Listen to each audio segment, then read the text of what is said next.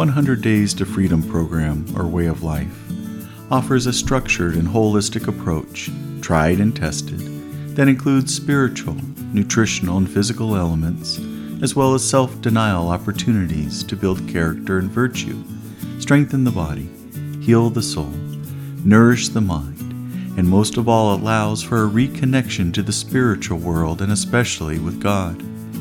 The program is offered free in digital format accessible at www.deaconpat.net.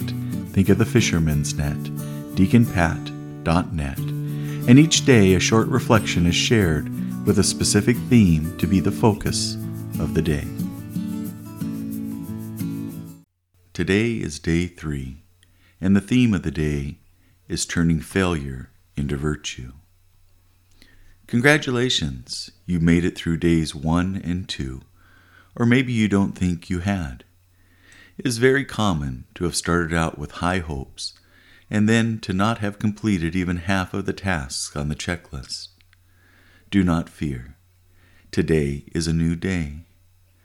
The devil would love for you to throw in the towel before you have even gotten started.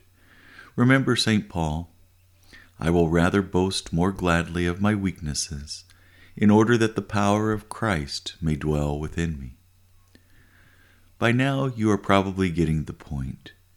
We are not relying on ourselves for this program to be successful. We are relying on God to work within us. When we find ourselves tired, weak, pessimistic, anxious, tempted, lazy feeling, it isn't us we turn to, but rather we turn to God. That is what we call prayer. That is what we call turning to our friend, to the one who knows us even better than we know ourselves. Don't forget, it is He who created you, and He who knows what you truly need. He often uses our failures to implant within us an even stronger desire to not fail again. Let us not forget. He gave us a free will to make choices in life. Yes, He desires us to make good and holy choices. But even when we choose the contrary, He uses that decision or action to help us grow in virtue. Let's start to think of our weaknesses and failures in a new way, the way God might think of them. If our sin, our weakness, or our failings have to do with a particular root cause, such as pride, greed, lust, or envy, know that God is probably trying to develop within you the character or virtue opposite of that root cause. The opposite of pride would be humility. If you struggle with laziness, God is probably wanting you to develop the virtue of perseverance. If you struggle with lust, Maybe He wants you to develop a deeper, selfless love within you. If it is greed, then maybe it is charity. You get the point. Take a minute and think about your failings in life. What is at its root? What is the opposite that maybe God is giving you the opportunity to develop? Remember, He is constantly trying to help us develop virtue and character in our lives even by using our faults and our bad decisions. Let us pray. Dear Lord, I ask in a very personal way that you enter into my heart and my mind and remind me just how much you love me.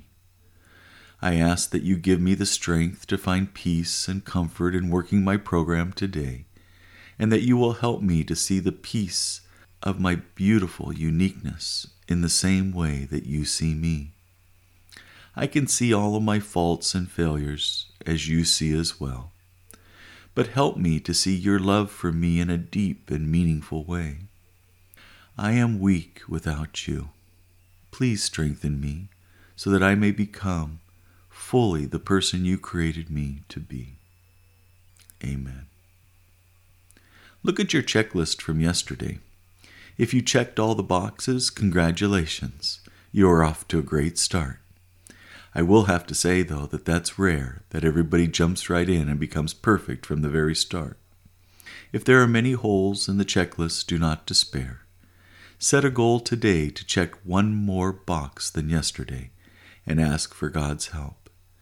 If you find yourself struggling to fit in all the elements of the program, then focus on the spiritual elements since it is those that will empower the others, especially the rosary and the nightly examination of conscience. I'd like to thank you for listening and also for participating in the 100 Days to Freedom program. Remember the program workbook with instructions, guidance, reflections, and checklists, which are essential to the program, is available at no cost to you via a link on the blog deaconpat.net. Think of the fisherman's net, deaconpat.net. May God continue to reveal Himself a little more and more each day, and may you begin to see and feel His presence ever greater in your life. That is my prayer for you. May God bless you and keep you in His loving embrace.